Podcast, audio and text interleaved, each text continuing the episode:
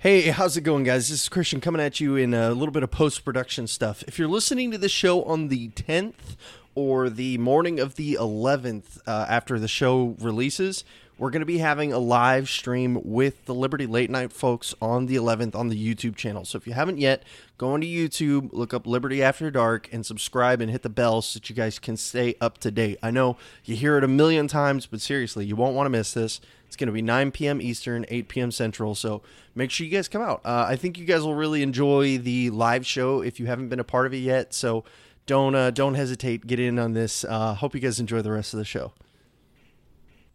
How's it going, ladies and gentlemen? Welcome to the latest episode of Liberty After Dark, episode 27. I came, I saw, I ran. Obviously, today we're going to be talking a little bit about Iran. I had to kind of put that one in the title there, uh, since that is the hot news of the last, what is it, 24 hours now? Uh, 48 maybe at most. So we are still going to be talking about the Liberty Year in Review. Don't you worry about that. Um, but we, I, I feel like we kind of have to touch on Iran a little bit. I know everybody's talking about Iran. It's kind of like, oh my God, another person talking about Iran. But I think we've talked about Iran once before on the show. We kind of went over some of the history of Middle Eastern conflicts. We're going to go a step further than we went last time and go pre Cold War. Well, beginnings of the Cold War, I guess you could say and we're going to talk about what led up to the tensions that we have with Iran today. If you guys want, if you guys hate it, then we'll just skip it and we'll move on. Um, but I think you guys will find it pretty interesting, as interesting as I did, at least. So, without further ado, news. Um, we'll get to that in a minute. How about that? We'll just leave all the news f- for for the end. Um, we're going to jump right into things, which we never do so I don't have my time to warm up this time. But we're going to talk about uh, our year of uh, liberty. We're going to talk about the ways that we got one step closer to being a freer society than we were last year. And like I said when we when I brought up this idea, it's really easy for us to step back and say, you know, look at how less free we are. And trust me, there are plenty of ways for us to look back and say, look at all the things we've lost. We could go we could do a list right now. You know the smoking age change you got bump stocks you have i mean uh, literally you could we could do this all day. We could sit here and talk about all the laws that got passed all over. But let's take our w's where we can get them right? So i think it would be super cool to start out by mentioning just a couple broad things and then we can start talking about some specific things that i found that i think are really cool and some groups that i think are really cool and then we could all just kind of celebrate together that these things are doing their job and are working and are making people freer. And then we can go back to talking about how bad everything is. So, um, and the first thing that I'd like to start out with is, is really just like the big national things that everybody's, um, whether or not you like the people pushing the policy, the de escalation and decriminalization and legalization, which is less cool than decriminalization, but all right, of, of cannabinoid related products, um, the lack of legislation on CBD products, uh, marijuana in general, just actually just just substances in general has been laxed on a lot. The thinking on how addiction affects people's lives and how we should respond to that has changed a lot in a great way. Uh, especially over the last, really, I'd say over the last eight years, but the last four years, we've seen things get put into place. And this last year is just a continuation of that, that are helping minimize the amount of impact that these uh, laws will have on people's lives in the future. So that's something cool, right?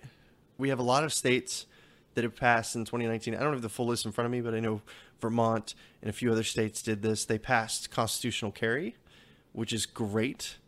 Um, I think every state should have constitutional carry. Not that I support the Constitution necessarily, but that I believe constitutional carry is what we as human beings are entitled to as a basic right to self preservation and defense. So I think those are awesome things that have happened in a couple states. Uh, some already had them. You know, this is, I think this last year was Vermont that passed constitutional carry. Um, you know, so we have we have guns that are making some pluses in some areas. We have uh, decriminalization of illicit substances that's making pluses. Oh, let's just talk about medical research is being pushed. I mean, so again, big bureaucratic nonsense, whatever. For the first time in forever, psilocybin and other psychedelics are being tested medically. Uh, other illicit substances are too, and I say illicit in the government term, not necessarily in my interpretation of them, but uh, these these are things that definitely have the ability to be used as tools in society. Whether or not you personally think they should be out available to everybody, I think it's universally agreed that there is science that suggests that they could help people. Whether or not you, I don't even care about that. There there is science out there, and there needs to be more of it done so that we can get these to the people who need them. Uh, people who have seizures, people who have uh, um, there's a central nervous disorder. I don't remember what the name of it is off the top of my head, but it's psilocybin is proven to help with that, like tics and seizures and stuff like that. Um, things like that. People can people's lives can be changed for the better. I think this is great that things like this are getting pushed through.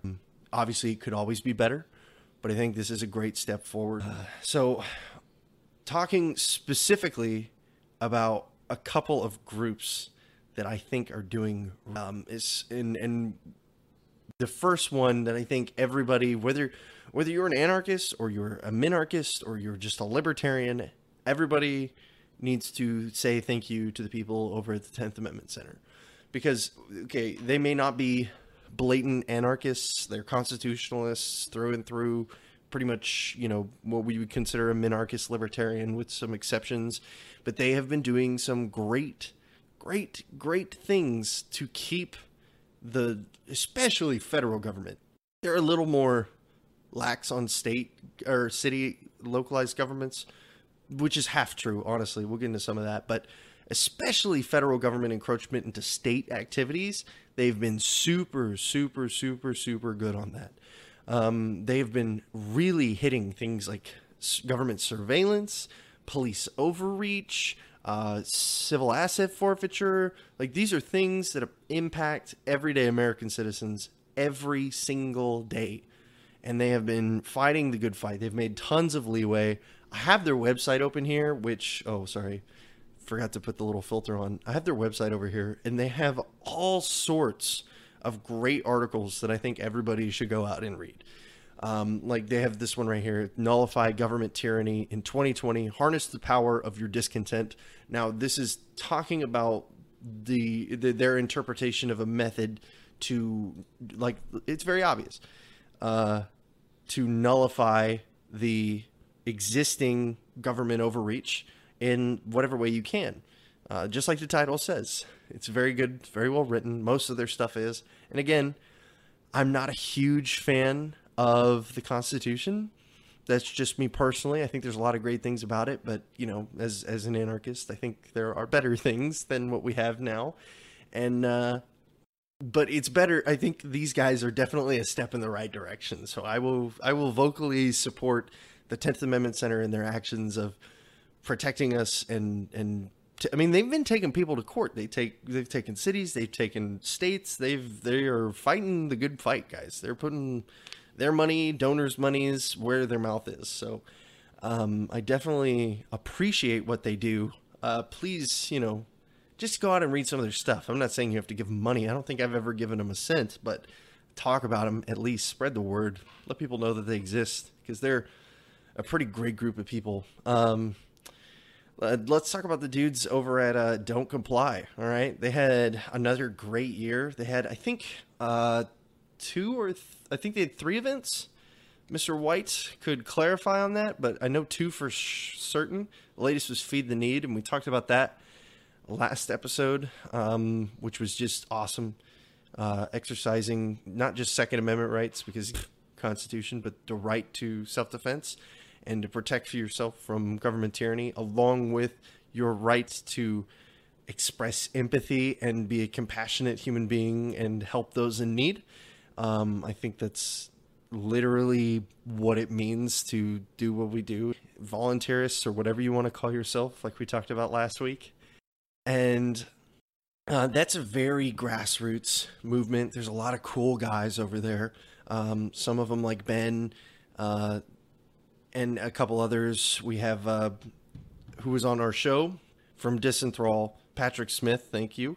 Yeah, Patrick Smith does a does a great, great, great, great, great. Um, I don't know if it's just YouTube channel. I don't think it's released as a podcast, but if you haven't checked out his stuff, do so. This is like the giant plug episode. I'm plugging everybody who's been doing great things and all the great things that have happened.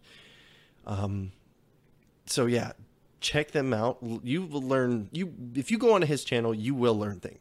What more could you ask for?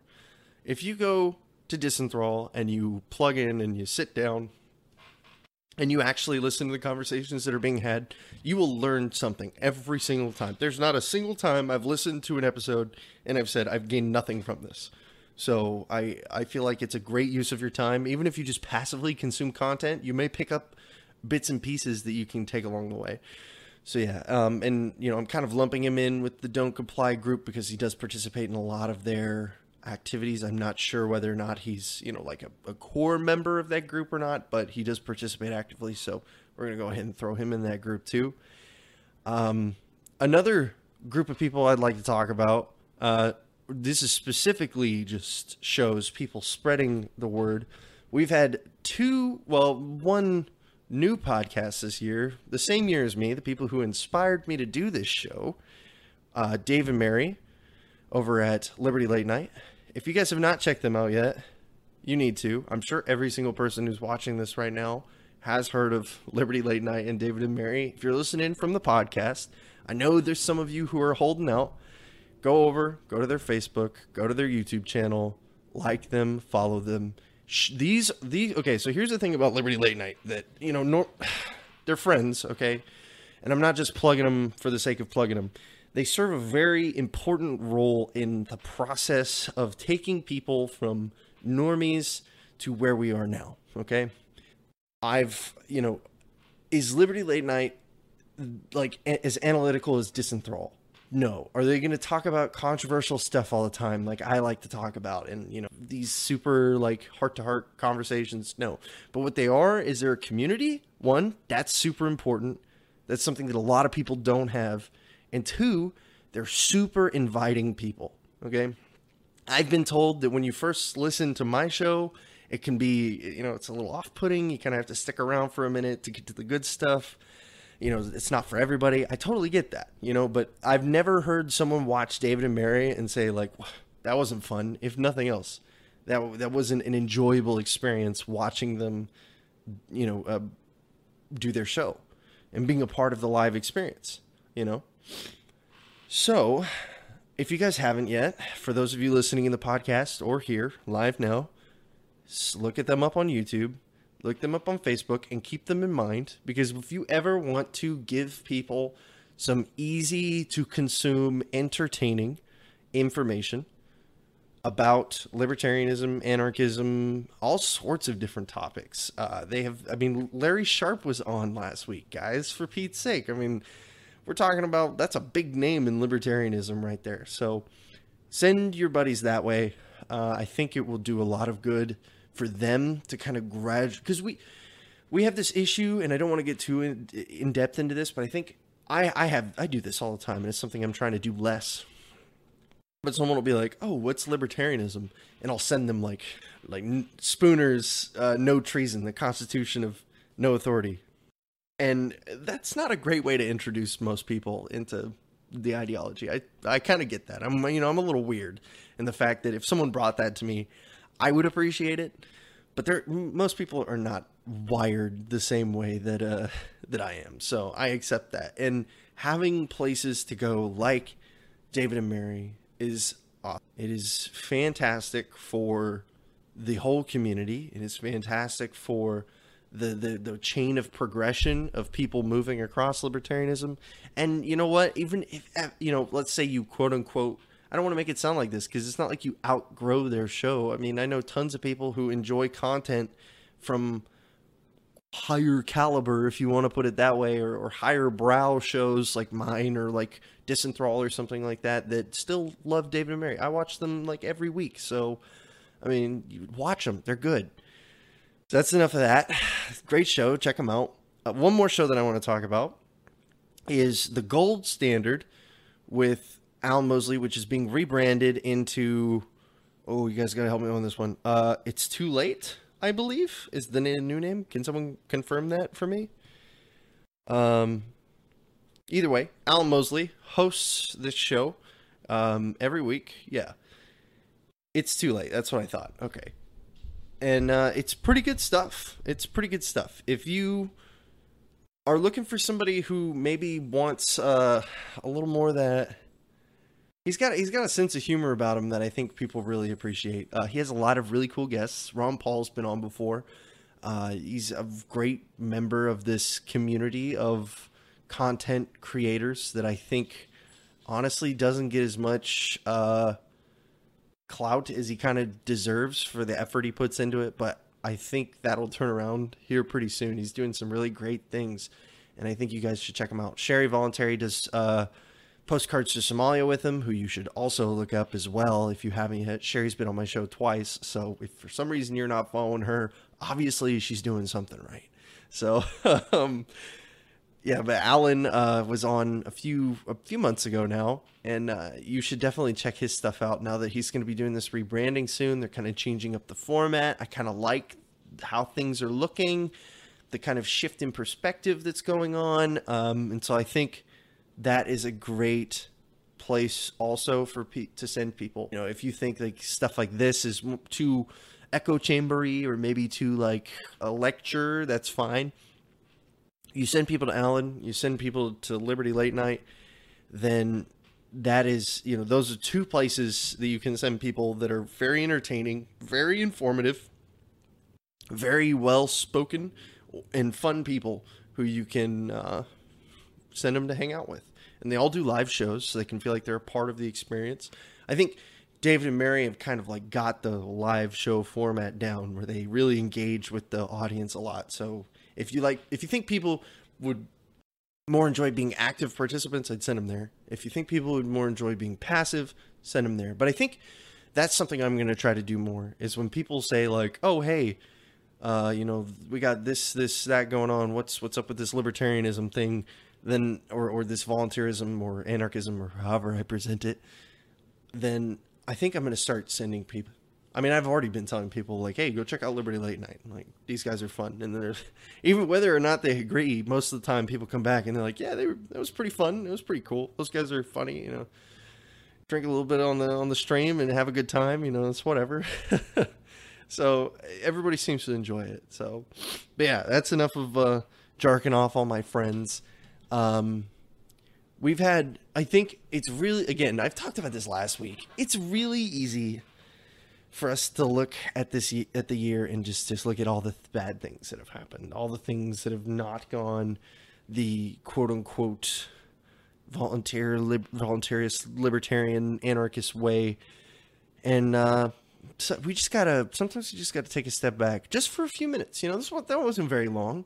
We just kind of blasted through it. You know, we didn't we didn't dwell for too long, but it's important to step back and look at what you've accomplished because it's it's really easy to look how far you have to go and say, "Oh man, we're never going to get there." But when you look behind you and you see how far you've come, yeah, I, I get it. You know, it sometimes it feels like one step forward, two steps back, but there are times where we take two step forward.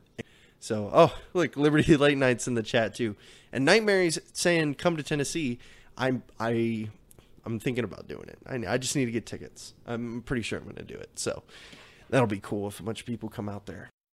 Um, Dave's here. Yep, Dave's here from Liberty Late Night. But yeah, so yeah, that's just something to keep in mind. You know, we've we've been talking about the last couple weeks staying positive. We've been talking about keeping a good mindset, presenting ourselves appropriately. Uh, you know, it's important to to look at the small victories, like these communities that we have built that have grown, these organizations that have been doing their best to fight the good fight. These people need to be recognized, you know? I mean, we can't just sit here and be like, "Oh, everything's terrible." When we've got people doing good work. They need to be, you know, sometimes that's all people need to hear is like, "Man, you guys are doing good work." That's important to a lot of people, and I completely understand why. It, it's it's it's infuriating to be working your butt off, especially when it's like for other people, especially like when you do something for other people, then that's you know, it, it, just somebody saying like we appreciate what you do and don't stop is huge. It's a huge thing. So we've built a small boogaloo band. Exactly. Hey man, you know what? That's better than none. Easy, easy better than none. Not even a question better than none. And Night- Nightmare here says, heck yeah, small victories are victories. Exactly. Did we topple the government and establish a voluntarist utopia where everyone understands the nap and complies with it because they're all well-minded, decent human beings? No. No, we've talked about this for a couple weeks now. You know, we gotta. Yeah, it's been. Yeah, I got you. We gotta. We gotta kind of. We gotta kind of temper ourselves. You know, baby steps, guys. Baby steps. Baby steps. We're still in the education phase, and the things like the Boogaloo bands Things like Liberty Late Night, things like this show, things like Alan, things like Disenthrall, things like the 10th Amendment Center, these are all things that need to happen. These are good things that need. Without them, we wouldn't be getting anywhere. Think th- th- that's an even better way to think about this. If all of those things that I just mentioned went away, we would it's it's a recognizable difference. Like you may not be able to really perceive what it would be like if these things didn't happen because we kind of throw ourselves into this idea that like oh, the status quo would persist but the status quo is not persisting primarily because of, of the organizations like the 10th amendment center and these these activist groups that are going out and and really causing a stir and uh, yeah to an extent the people who are or spreading the word like us and liberty late night and, and alan and sherry and all those people and I think it's important that we really take a step back and say, we are doing what we can in our own little ways. Could we all be doing more? I guarantee it. Every single one of us. I promise. Maybe some of the people at the 10th Amendment Center, but I don't I don't think that there are there's anybody I can think of off the top of my head that's doing everything they can, but that's okay too. It's okay. I think that's important. As long as you're doing something it's better than nothing. That's all I can ask. Do something. Anything. I don't care if it's putting stamps on Liberty postcards, which most of them I think come with like the little stamps like inked onto them now, right? Or am I just crazy? Ah. It feels good, man. Feels good. You know, it feels bad meme? It's the opposite of that. I just think it's not appealing to most people who think we should pay taxes to achieve certain things to boost our overall standard of living in society. Um so okay, so you want to talk about this for a second. There's we have to come to an understanding that I don't necessarily have an issue with anything that taxes get spent on domestically. Let's put it that way. Like I don't have a problem with the fact that we're buying healthcare. I don't have a problem with the fact that we're paying for poor people's food. I don't have a problem with the fact that we are, you know, improving people's lives who need it. What I care about is where the violence comes in. Okay, I know we're kind of taking a, a curveball way off into left field, but I want to make sure this is really clear. Okay, I'm not here who's say the kind of person who's going to say here and say like, man, like I guess the poors are just going to have to starve. I think that it is super. This is why I talk about all the time that we have to educate, guys. We have to educate. So the the problem is, is that the violence is the violence involved. That's the fundamental thing about voluntarist philosophy, right? If you if you voluntarily contributed a certain percentage of your income every day to or every month or bi-weekly or however you get paid to go to whatever you want you know, I mean, it could be to literally whatever you want as long as it's non-violent and doesn't negatively impact people who didn't voluntarily associate themselves with it. So, like, say you wanted to contribute to a fund that did Medicare or Medicaid, you're entirely entitled to do so. You just can't force anybody else to be a part of that. And it's not about the fact that I think that people shouldn't support those who need it. I, I, it's really important to understand that the the issue is the violence. Okay, obviously, universally, I don't care if you voluntarily associate yourself with it. You can't like start wars and, and kill babies and bomb people in the Middle East, which we're going to talk about later. You can't you can't do that. It's wrong. It violates the non-aggression principle, which whether you agree with the non-aggression principle or not, you believe in reciprocal exchanges between social interactions so basically, you believe in the non-aggression principle, and if you don't believe in reciprocal exchanges of of uh, of social interactions, then you believe in your superiority over a person, which allows you to interact above them, which means that you're in some extent a supremacist. So I'm not assuming that. I'm just saying that if you do believe in that, you essentially believe in the non-aggression principle. But uh, he says I think that if you don't want to opt into Medicare for all system as standards, oh, Sanders has rolled out, it's because you don't like a really good deal in comparison to what we pay versus what we currently get. Uh, so there's a really great article that I wish I could remember where it was from. I believe it was Sirens, who's not here, who linked it on her Facebook, and it was written in 1998 and it was about how to fix the healthcare system. Because even then, we've been talking about healthcare for like 40 years, guys. Universal healthcare was first brought up in legislation in like 1984, I think, 85. It's not a brand new thing. It died for a long time, but it's not a brand new idea by any stretch of the imagination.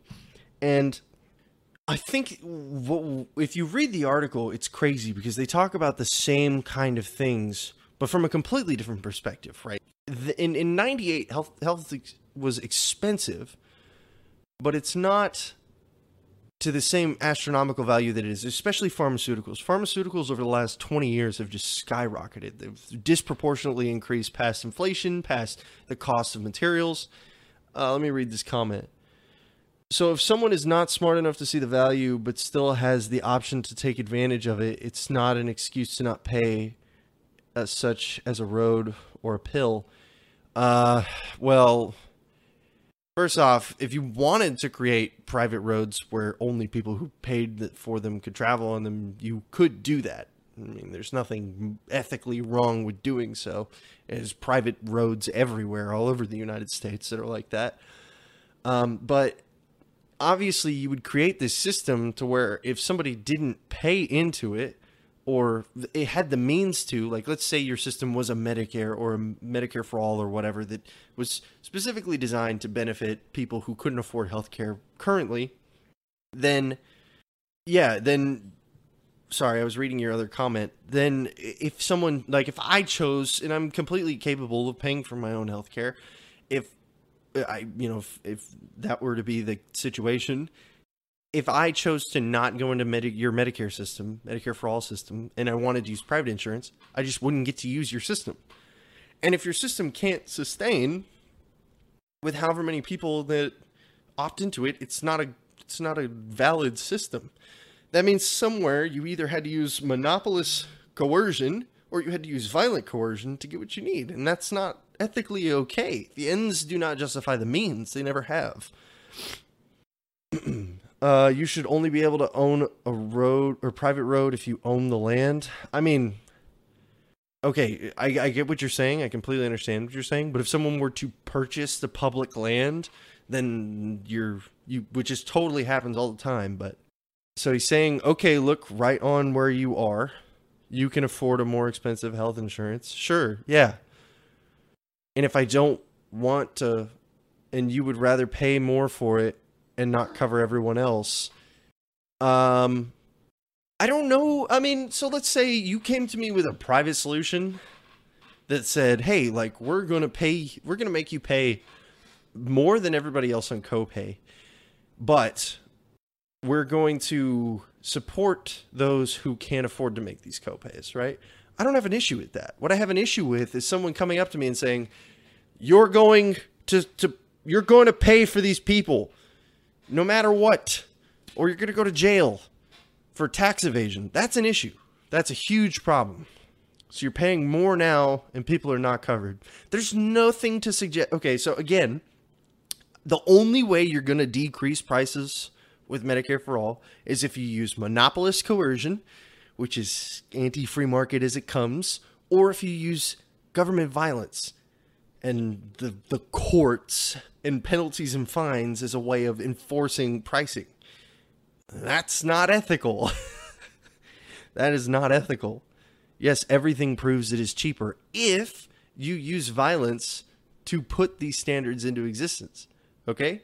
It's not like you just say, "Okay, we're Medicare for all now, and you're, you're we're going to charge this much," and it just kind of happens. I have looked into it before. You have to use monopolist coercion, which is why this is why they want to uh, so many people, not they, not all of them, want to ban private insurance because they realize that if private insurance exists as a free alternative, Medicare for all will not be able to get the pricing that they want to reach the tax credit, I guess you could call it that, or the tax burden is what it should be called, that they, they're advertising. Okay. You're not going to get the half cost premiums if private insurance still exists to compete with Medicare because private insurance is going to be able to continue doing what they do. Maybe they'll have to make some changes to stay competitive.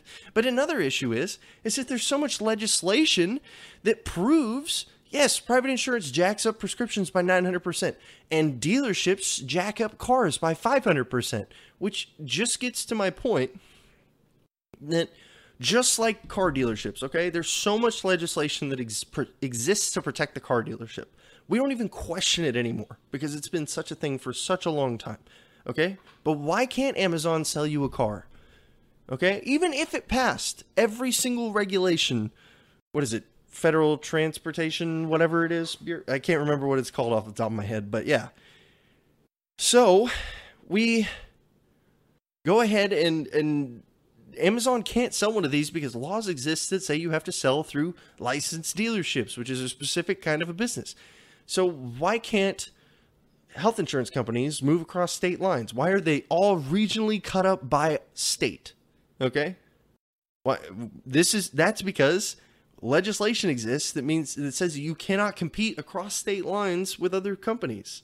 That is an issue. That reduces competition. It's designed to benefit the health insurance companies. It was lobbied by health insurance companies. It's an example of government being used against you. Okay? This is this is a great example of this. Those are two situations where you could be paying less for a better quality product and you're not because government has screwed you.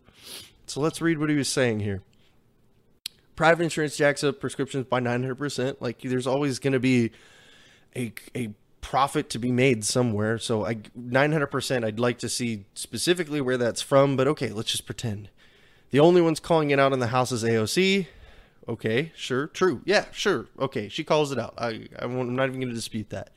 We pay for the research for that medicine, which is paid for by taxes, which are violently coerced, which I don't agree with. So, of course, I don't agree that we should be paying for research for that stuff.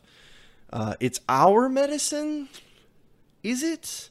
I mean, I guess you could say because we're paying in taxes for the subsidies, but that, like, also, if we're going to say that's our medicine, then it's our fault, me and you, that, you know, all the people who've died in the last, you know, since you've been paying taxes at your job in foreign wars is also on our hands. So if you really want to go that far, that's the logical step. And they jack up the price uh, to price gouge and control markets. Yes, and mediocre for all fixes that. Medicare for all. See, but I'm not going to stay too long on this because I do want to talk about Iran. And I get it. Like, you're coming from a different perspective on this issue. You're looking at this from what is going to be the total maximum benefit for society in the most straight line path. And I get that. Okay, I get if you were able to accept the fact that like okay, there's going to have to be some violence here. Somebody's going to be locked in a cage or shot or something. But if if you could I could I can see how you would get to this point, but if again this is this is all assuming that you're you're running with the ethical conclusion that that some government violence is acceptable as long as it benefits the collective i can see where you would get to where you're at now but if you're if you're if you're looking at it from the perspective that I am, is that again like it's just like you said, dude. if you're to be the kind of person who who advocates for these things and you say that is my medicine, then everything that your tax dollars touches by extension is also an extension of you. So if you're okay with that, then cool. If you're okay with your tax dollars being used to subsidize crap education, if you're okay with your tax dollars being used in the Middle East to plow over regimes every few years, if you're okay with the fact that it's being used to, you know, just kill small businesses and, and be funneled around into into subsidies for big businesses and pharmaceuticals, then sure, okay, run with it. Stay consistently that way. We can disagree and know exactly where, but you've got to realize that you can't have your cake and eat it too. That's the thing about volunteerism is that it's not always fun, but it's ethically consistent. And that's what attracts me to it. Like I don't want to sit here and tell you like yeah, like we just we can't do that because as much as yes, yes, as much as it would be such a quick and and just like a wave of the pen solution for a lot of people who can't afford health insurance, it's not ethical. Okay? It's kind of like saying like we can solve the hunger crisis if we just like, you know, take everybody's money and funnel it to Africa. Like, is that a super beneficial thing for everybody in Africa to be able to eat that are starving right now? Yeah, 100%. Not going to debate that. But the ends do not justify the means, and they never have. So you're advocating for a middleman between you and your doctor telling you what they will and will not cover. Unless you're going to pay out of your pocket, dude. Beggars can't be choosers, I guess. Uh, I'm also I don't believe healthcare is a right. It never has been. Okay, I'm very rights. Right is a very strong word. Very strong word. Okay. I think people should support each other and be compassionate and empathetic individuals, but I don't. I don't think it's a right. I think it's a very big difference. That is not a fair comparison of what is being asked. By the way, um, I think it is. I think it is a fair comparison, actually, unless you can demonstrate how it isn't. Uh, and I'll, I'll let you do that, and then we're going to move on to Iran. I didn't say it's a right. I never said you said it's a right. I just made the assertion that, or I made the statement that I just wanted to clarify. I don't believe it's a right. A lot of people will say the reason that we need something like this is because healthcare is a right, and you have to demonstrate the fact that it's a right somehow, which is what, which is why I don't usually use the term natural rights because natural rights are are difficult to demonstrate. Okay, you can you can make some arguments, but you know I usually use rights derived from the human condition or socially reciprocal rights, which are much easier to demonstrate. But I, again, not saying you said healthcare is a right, only that that's a very common argument. Don't believe in rights at all. That's completely fine. We can work with that. Um, I think you would believe in mutually reciprocal rights if we went into that rabbit hole, but we're not going to. So, cool. How about we put a pin in that and we'll talk about healthcare next week? we'll talk about healthcare the whole time next week. I think it's a good one. It's made up. Okay, maybe we'll talk about rights. I don't know yet, but um, we're we're gonna be talking about one of the two, maybe both. Um, cool. Okay, so Iran. So what? So what happened? All right, everybody knows what happened. Okay, salami, pepperoni, got blown up. I don't even remember the dude's name. I'm not gonna look it up. But don't care. He was a bad person. He killed a lot of people. Great awesome. He's dead now. Wow, wow. Let's just God, let's get into let's get into what's been going on here, okay? So out of nowhere, basically, out of nowhere, signal was given by Donald Trump to go ahead and send the attack over to take out the I- Iranian general who was in Iraq at the time, uh, was a part of the group that, to give context, had been uh, sieging the U.S. Embassy in Iraq. And uh, they considered him a foreign combatant in foreign soil in a military zone. Uh, so there we go. Now, yeah. So this is this is important stuff. To give some context about this guy, yes, he was involved in a lot of terroristic activities he was responsible for the death of a lot of people, innocent and military combatants. He was good at what he did. But uh, the Iranian people loved that guy. He was like a military figurehead. He was more like I'd say he was more like Mattis. He says right here. Uh, they looked at American how Americans would look at Captain America. It's more like if you put Mad Dog Mattis and Captain America into the same person. Um, and let's just talk for a second about what the issue with killing him was to begin with. Okay, so a lot of people are saying, well, they attacked first onto the American embassy, which is why we went ahead and we killed him. Okay, so there's some there's some very very very cantankerous legal stuff going on right now. I don't know if you guys know this in international courts, which are debating on whether or not this was considered uh, an assassination of a military official in a non-combative zone because technically where he was was not engaged in any sort of war with the factions involved. So it could be considered collateral casualty which would at, at best. So the just to give some context, this is also going on at the moment. Military law, especially international military law, is literally impossible to understand. So I'm just kind of relaying what's going on at the moment. I don't think it's going to go anywhere because international courts kind of suck and they don't really do anything. But just let you know, it's it's being debated whether what they did was even even like morally reprehensible or uh, acceptable within the treaties and uh, that exist in the moment. But uh, haven't our presidents been involved in the killing of innocent people repeatedly? Yes, all the time. Uh, he had nothing to do with the issue 250 miles away. It's considered an act of war to kill them, and they will seek revenge for this. So the uh, so I'm not uh, mm, okay. So there is photographs of him at the embassy the day of it starting. So I don't know if it's true that he had nothing to do with it, unless I'm mistaken. I don't believe I am. I'm, but whether I don't, I don't think it matters regardless whether or not he was at the embassy, um, because I think that the way that I explained this before is that this is like if you went in and tried to burn someone's house down and they shot at you and you shot back at them and said that you were justified in shooting at them as the arsonist. Um, it's high time we've left the Middle East for good. Uh, maybe not for good. Maybe maybe in you know a couple decades we can come back on better terms. But it's time we left the Middle East for a long time. Uh, it's been time actually for like the past 18 years. But you know, it's definitely been for the last 10 at, the very very least.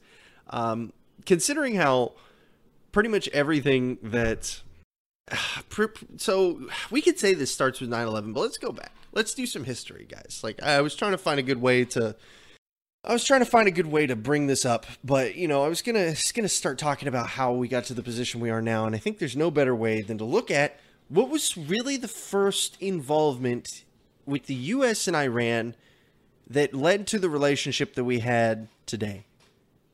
Okay and so I don't know how many of you guys know this, but in 2013, I think it was, yeah, 13, 60 years afterwards, the CIA declassified some papers about how Teddy Roosevelt's grandson in 1953 was responsible for leading two CIA coups in Iran. One on the first, it was a four day operation in 1953. I believe it was August of 1950.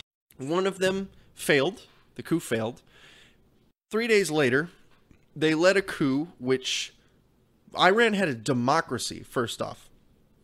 During the election, the CIA toppled the democracy in Iran and put the Shah into power again, which led to the People's Rebellion in 1979, I'm pretty sure.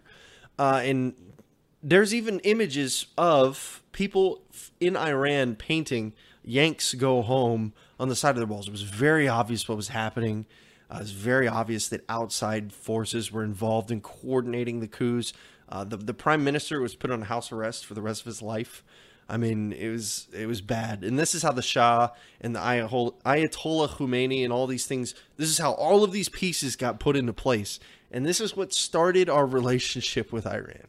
Okay, really, like internationally speaking, before 1953, they we had no significant relation with them to really care about. Okay, before that, they barely existed, pretty much. um, especially after World War II, when the entire Middle East was, or World War One, when the entire Middle East was chopped up and reorganized, and then World War II restructured all the way up until basically the 60s and 70s when the borders started getting a little more consistent. So, same thing with Venezuela and everywhere else, exactly. So, we have this very long history with Iran specifically about regime change, and we've done it there th- twice, three times, twice, I think. We've tried it three times. We've successfully done so twice. And every time it winds up worse for the people in Iran on purpose. Um, because we have such a vested interest in Saudi Arabia, and Iran exists as a direct competitor to Saudi Arabia. If anybody wants to know why we have so many problems with Iran, it's because Iran and Saudi Arabia are the two competing forces in the Middle East, and Syria likes to think they are, but that's cute.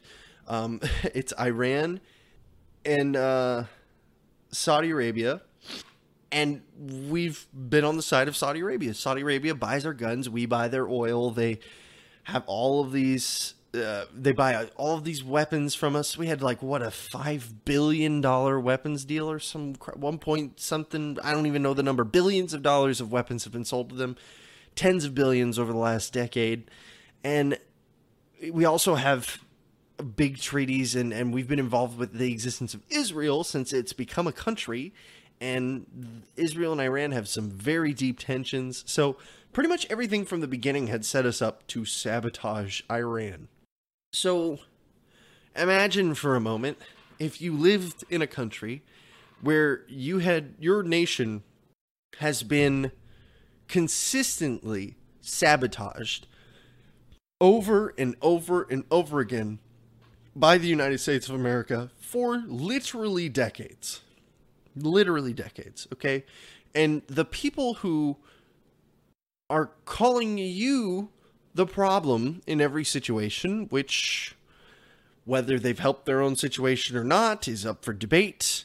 I'm not going to get into that at this moment, but whenever you see them backing the same people who funded the terrorist attack against them 9/11 just like it was brought up in the chat, you know, or, or whenever you see them backing your basically strongest human rights violators in the entire Middle East, or when you see them coming in and, and destroying basically everything you've ever set up, destroying relations you have dip- or uh, countries you have diplomatic ties with, it's gonna just push you and push you further and further away.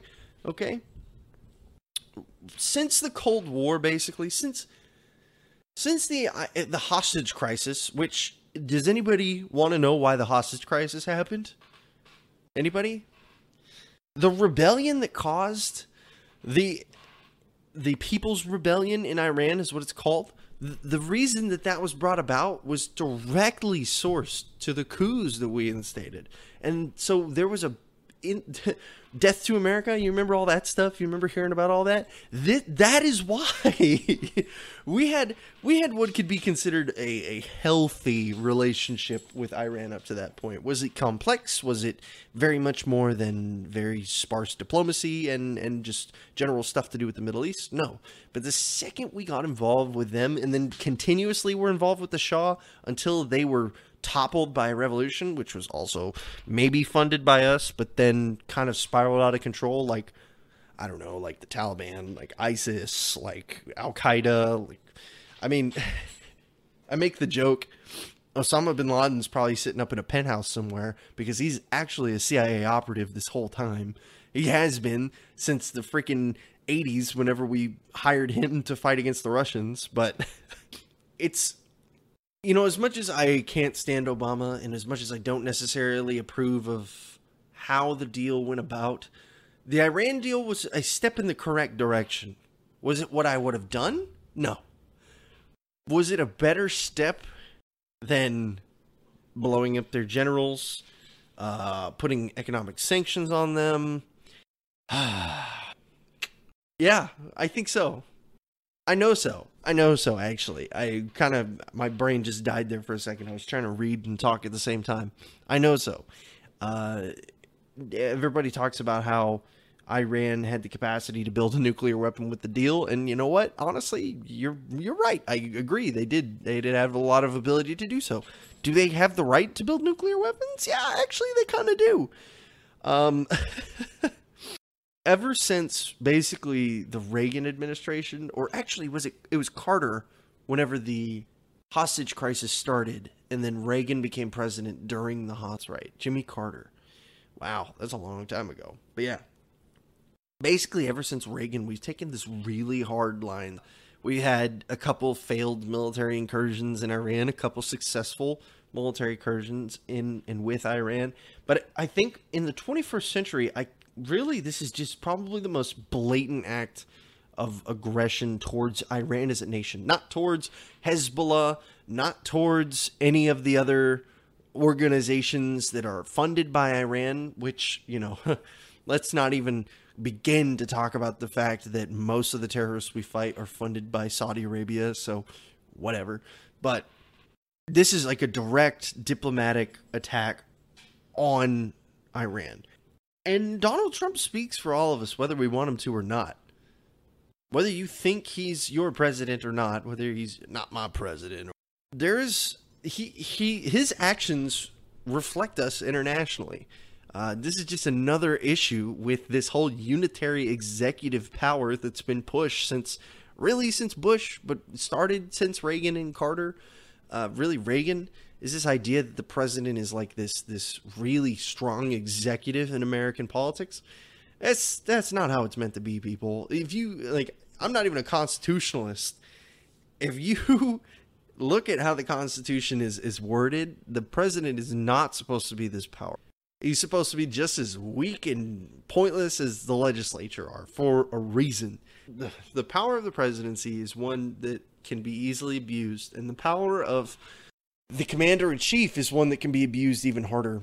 And we've seen from literally since Vietnam, we've seen how the military can be used in ways that are not sanctioned appropriately, in ways that they should be. If we're going to have a legislature, at least let them vote, okay? Whether you think they represent you or not, is that not a better alternative than just having someone say, like, okay, wartime, I think it is. I think it is. Um, it shouldn't even matter who's president, really. I mean, honestly, that's that's a fact of it. Like the president should literally exist to make sure the ship runs.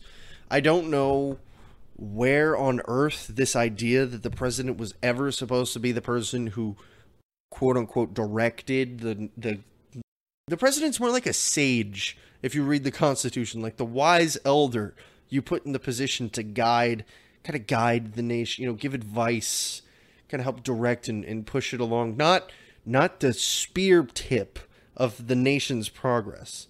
That's not how it's supposed to be. You're advocating for total deep state control. No, I'm not actually. That is that is actually the opposite of what I'm uh, trying to do. I'm advocating the fact that there shouldn't be a federal government to begin with, but if we're going to have one, we should at least have the legislature be the ability or have, have the, the ability as drafted in the Constitution to be the ones who vote for the freaking wars. The president is to lead our generals if Congress declares war. The, the president doesn't lead generals. Donald Trump doesn't lead generals. Donald Trump says, go blow this thing up, and then they lead the troops. That's, that's ordering. That's not leading. This is this is my problem with the commander in chief being the president. That you don't have to know anything about military. You don't have to know anything about any of it. You just say, "I want that thing blown up," and then guess what? They go and do it. You tell your the joint st- the joint chiefs of staff figure out how it's going to happen, and then they go and do it. You don't say like, "Okay, coordinate with this base, and we're going to use this type of ordinance. We're going to drop it here, here, and here because that. No, he's just he just points at the map and says, "I want the guy that's there to. Go, I want him to go boom. I want it to be the biggest boom you've ever seen. Okay, China, China boom, China boom. That is how it works. Okay, don't don't try to tell me how the military works. I know how the military works. Okay, the president was given information that this guy was there. He was asked if we could go ahead and initiate the strike on him, and then he said, "Oh, okay." Yeah, blow, blow up the guy with the brown guy with the beard at the airport. I'm sure he's the only one. Yeah, they also killed like three citizens, right? Congress says we go to war. The president tells the generals to start and feed all major moves through his generals who feed that to him. I don't know what kind of military you've been looking at, but uh, one, I don't want the president to be that involved with military efforts. Could you imagine that? Could you imagine if Donald Trump actually acted as like the strategic command for the military? Holy God. Four dimensional chess. No. Hard pass, dude. Hard pass. Okay? I agree with like everything up to that point. Like, okay, cool. Congress says we're going to war. Actually, the president at that point could say like could can really mitigate how much we do, which I kind of appreciate his ability to be able to throttle back.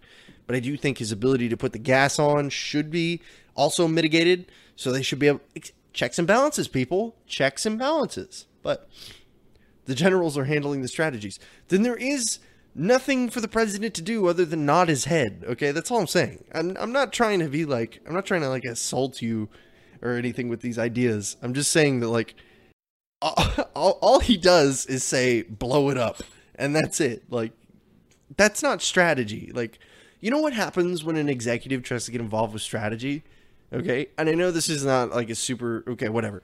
Stalingrad happens. And if you know anything about the eastern campaign between germany and uh, soviet russia during world war ii you know that hitler's involvement in military strategy basically cost them the east um, I mean, whether or not they could have taken the East is another thing, but it it 100% killed them faster. So, oh god, okay, whatever. I'm I'm gonna press. I'm gonna press, dude.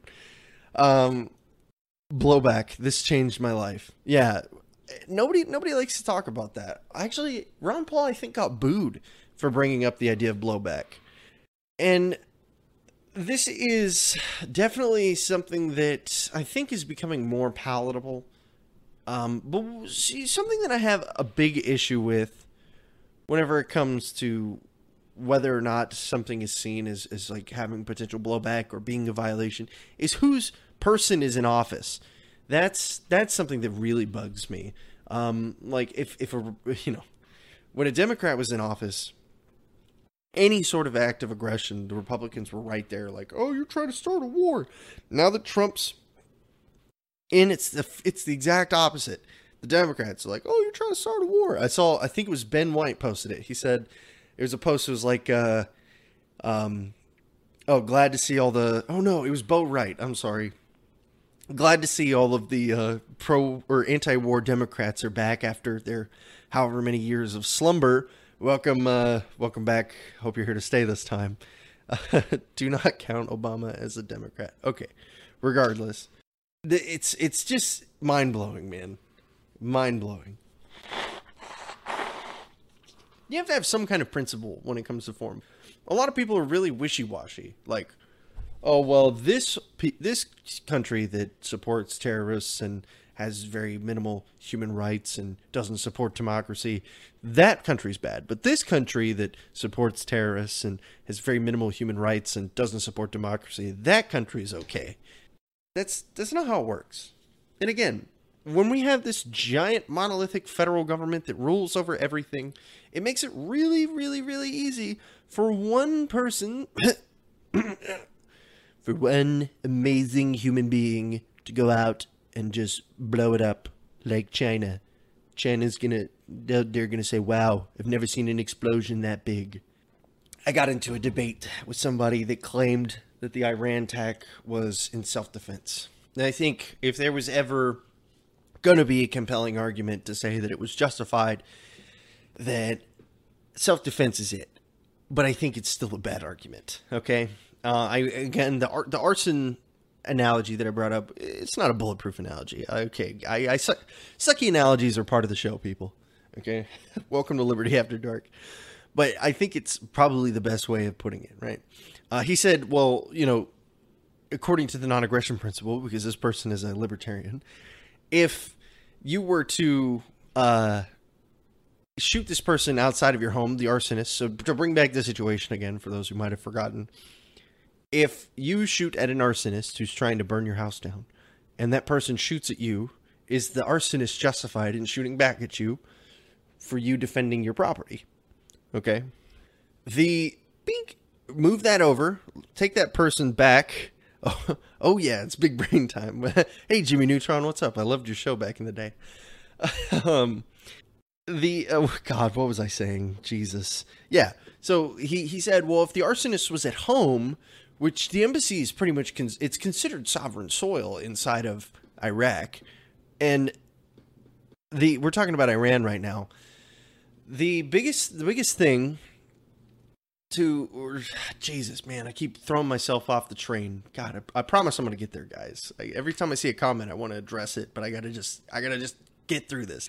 The uh he said, well, if the arsonist is home, the non-aggression principle says that you can't just shoot him because then it's an escalation of aggression. And he's, you know, should justice should be done. You should have yourself. Uh, what's the word I'm looking for here? Uh, the general was a, a guest of Iraq. See, I didn't know that. That's interesting. But, um, you know, you, you you're not able to shoot him.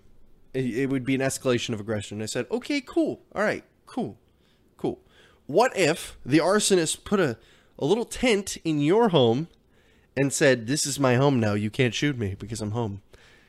That's the exact same idea as people going and taking this this idea of the embassy of, of an aggressor in a foreign area as that somehow being like a safe space like oh can't touch me now i don't know i think it's a very um, I think it's a very government way of looking at things. How about that? No, no boogaloo boy would say like, "Oh, my government says this is a not a sanctioned safe zone." No, no boogaloo boy would care if somebody says that. Yeah, we are the aggressor. I 100% agree.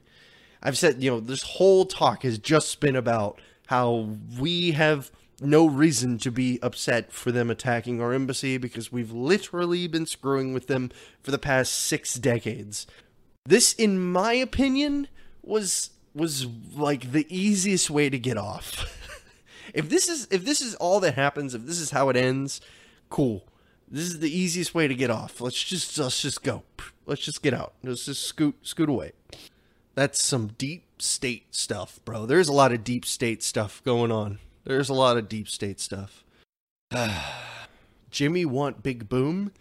Jimmy hopefully won't get any big booms, man. I'm going to be completely honest with you. There's a couple ways that this ends. I could honestly, I mean, I think that there's it's pretty obvious that if the US were to de-escalate now, I think this is the best chance we have at maintaining like any sort of well, diplomatic relations are shot first off. Like they have been for weeks, months actually since we left the Iran deal, which we did an episode on that. But I think this is the best chance that we have of like it not escalating. However, if we are to continue this line of action, I, it's very very obvious that we could escalate. Very very obvious that it will continue to escalate. Uh, axe wielding maniac says Iranians are the aggressors. Um, I think 60 years of history would say otherwise. Actually, Jesus, man. 53 was Jesus, 67 years ago? No. Yeah. Oh god. Wow. That's crazy. Let's not pretend we ever got along with the Russians though. Um yeah, so I didn't even get into that part of this. Like everybody is like, "Oh, well look at Iran teaming up with China and Russia." Like China and Russia are bad, right? I'm like, "Okay, well, yeah, they do bad things." They do lots of bad things. Okay, I can agree with that, I guess. Why is Iran teaming up with China and Russia? Well, maybe because we've alienated them and toppled their regimes and threatened them and put sanctions on them for the last 60 years. man. I think it's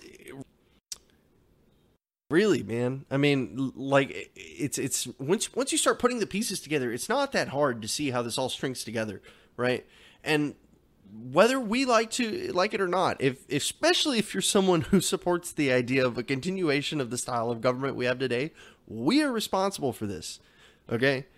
Now, if you are someone who separates yourself from all of that, maybe you can say like, okay, I'm, I'm hands off here. I do this, whatever. Like I'm not associated with this. I could, I could, right? You're fine. But for everybody else who's a part of this machine, and willingly so, this is on your hands. So, what are your views with the Dems giving money to Iran, plus high-ranking Dems having strong ties to Iran? Um, well, I don't really like the idea of a representative having quote unquote strong ties with any foreign nation. Um, but I mean, I am I'm not a fan of subsidies at all. Uh, foreign subsidies. I think I, again we talked about this earlier, but in the context of healthcare, I don't think that the the fact that we are helping people is bad. I think the fact that the money that we're giving away is stolen from the citizenry violently, and that's that's where the so. Uh, maybe if they didn't kill your civilians and have living standards, then there wouldn't be such an issue. Um, yeah, well, maybe if we didn't turn their countries into parking lots every couple of years on a pretty standard rotation, then yeah, maybe maybe we wouldn't have such an issue. I read a really interesting paper. I think I talked about this last time we talked, and it was basically tracing like how 9/11 can be directly sourced to World War One. And I think there was man, there was so much interesting stuff about how we as the West, okay, I'm going to use the super royal we, not even the US royal we. The the western civilization has just screwed the Middle East. Okay? Just screwed the Middle East for the last 100 years, actually. Actually, more than 100 years now. It's 2020. Over a 100 years have we screwed the Middle East. So, uh, they're terrorists who threatened American allies and assets. So are Boogaloo Boys. So so were the uh, the founding fathers. They were terrorists who threatened British allies and assets. I mean, it's all perspective, man. It's all the perspective. Okay. Does Iran fund terrorists? Yes. Did they do bad things? Yes. Was the guy that we killed a bad person? He probably was responsible for the deaths of a lot of people. Yes. Does that make us the good guys? No. No, it doesn't. Okay. These things can all be true. All right. These things can all be true. Let's see here. The founding fathers were patriots. They were terrorists, dude. I don't know who axe wielding maniac is, but like, I'm not saying they were wrong. They were right to do so. But what do you think the British people thought of them as? Their, their founding fathers in the revolution was no different than like Al Qaeda or the Taliban trying to take control of Afghanistan. Granted, they had completely different motivations. Sure, fine but like f- functionally what they were doing is the exact same thing okay like says who says anybody who can objectively look at it all right don't put these people up on that high of a pedestal man like they tarred and feathered tax collectors like that's pretty metal like that's pretty metal does it make us bad is the question though does it make me and you bad no. Does 60 years of us screwing over Iran because we wanted to destabilize the region make us bad? Yes. That makes us bad. You're a redcoat? No, I'm not. I already told you I supported them. I supported the, the I think the revolution was justified. They got fat oil though. Yeah, they do have fat oil. That's half the reason why. Um, also, I haven't even talked about this either. Iran has a central bank can you? How many other countries have massive central banks that have influence over entire regions? Anybody? Yeah, yeah, not very many. um, I, I I'm not going to tread too far into conspiracy theory territory because I think there's enough history here that we can literally just talk about the history of the relationship between the U.S. and Iran to see where all of this predicates from. But pretty sure everything we did throughout empire building has made us not just bad but evil. Um evil's a really strong word. I don't know about evil. I think I'd settle with bad. Either way, bad's not good. So I'd like to be the good guys.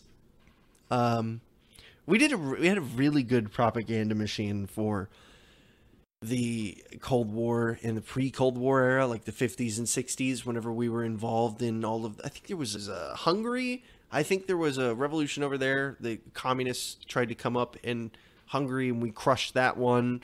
Uh, we did all of the Middle East. Basically, we orchestrated everything that was involved over there.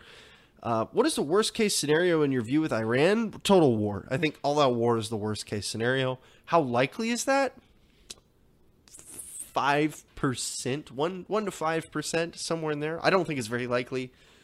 If we continue on this path, every time we blow up another person or another Iranian convoy, it gets a little bit more likely every time, and eventually we're going to cross a threshold where I think it's more likely than it's not.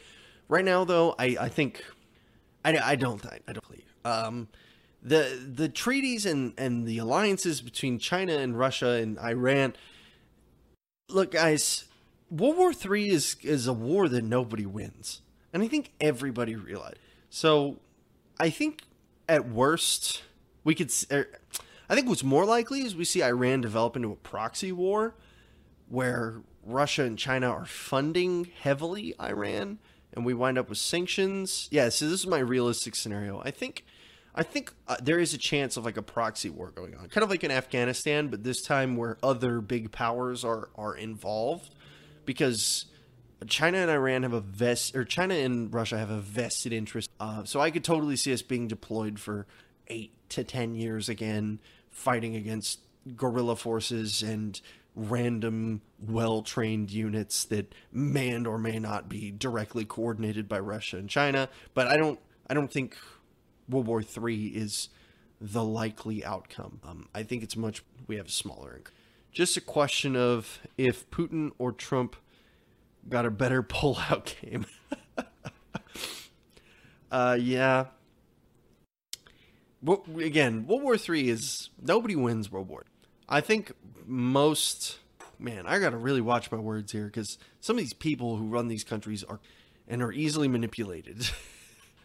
Powerful people usually are, but do you believe that there's sleeper cells in this country? Um, I can guarantee you for a fact that there's Russian spies. Like, do you guys remember in like 2016 when we just like randomly surrounded a compound full of, of Russian uh, espionage agents and just like sent them all back?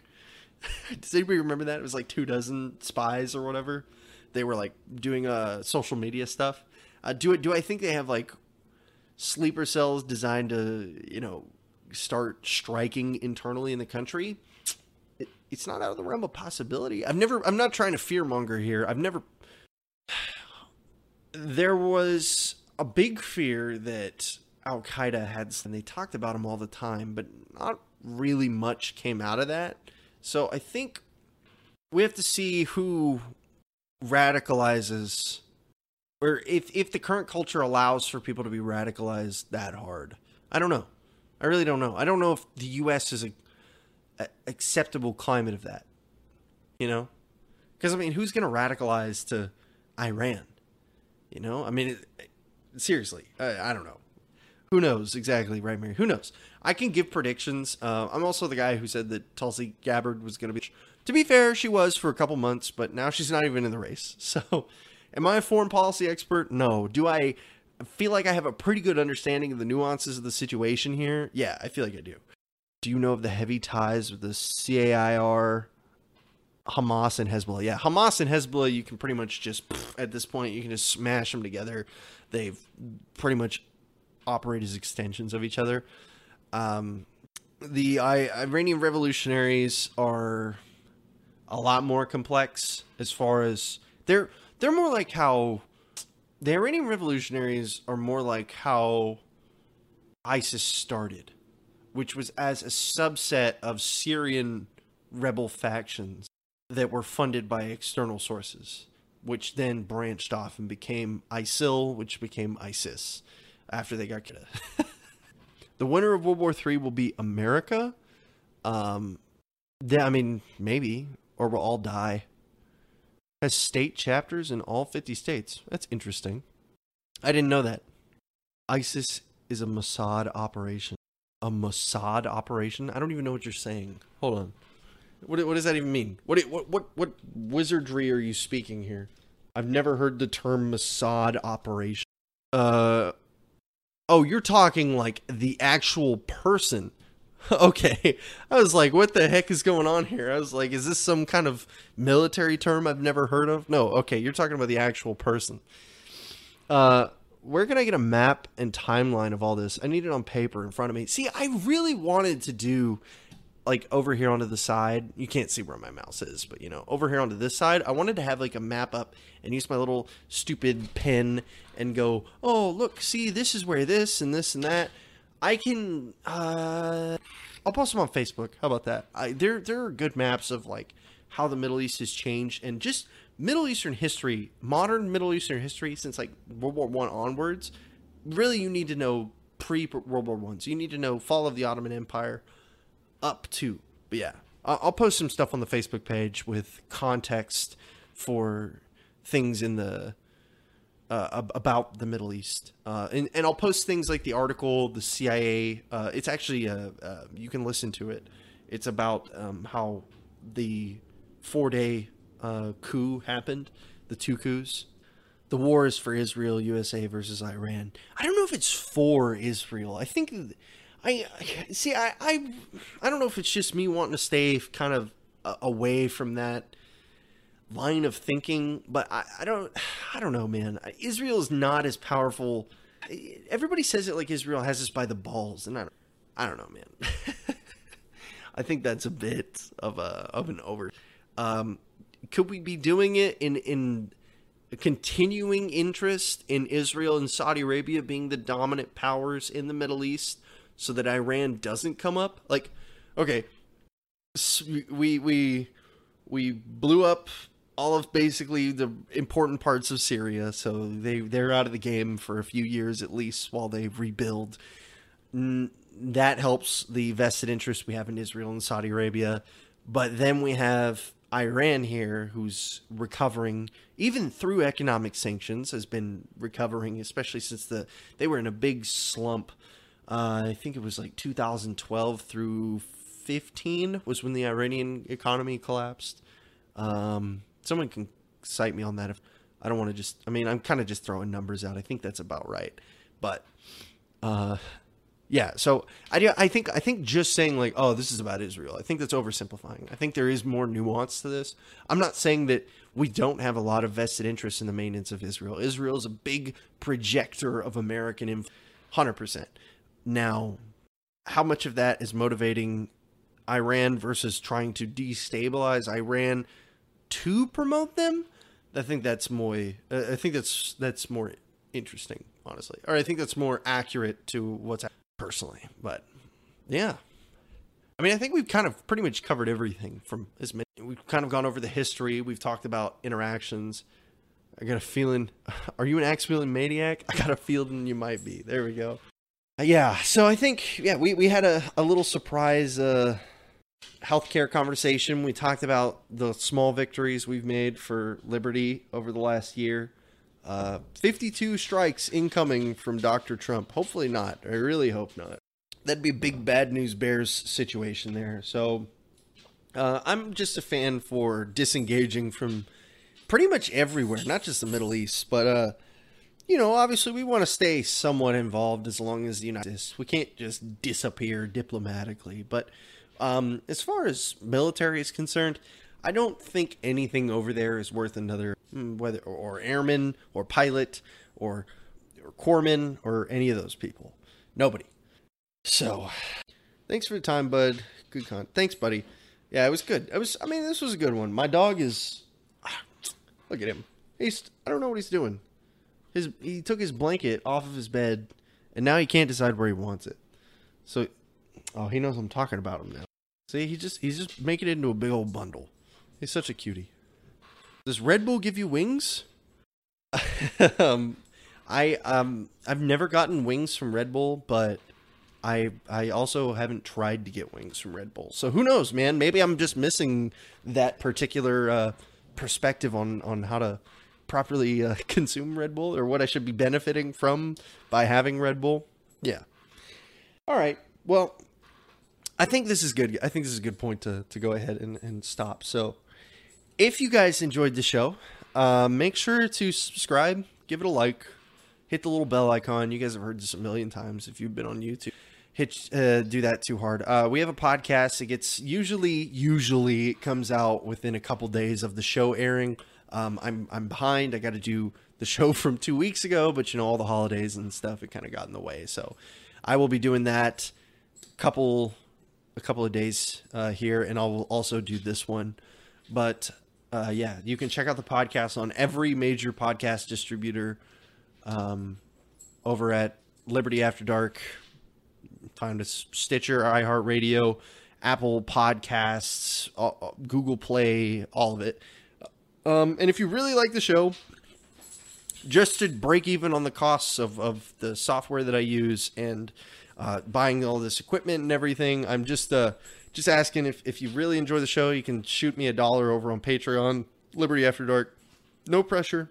We're just trying to get to the point where we break even. So every month, uh, it's it's just uh, me freely producing content. The only thing I'm paying is my uh, my time for you guys from editing and doing the show. So I think that would be a good place to be.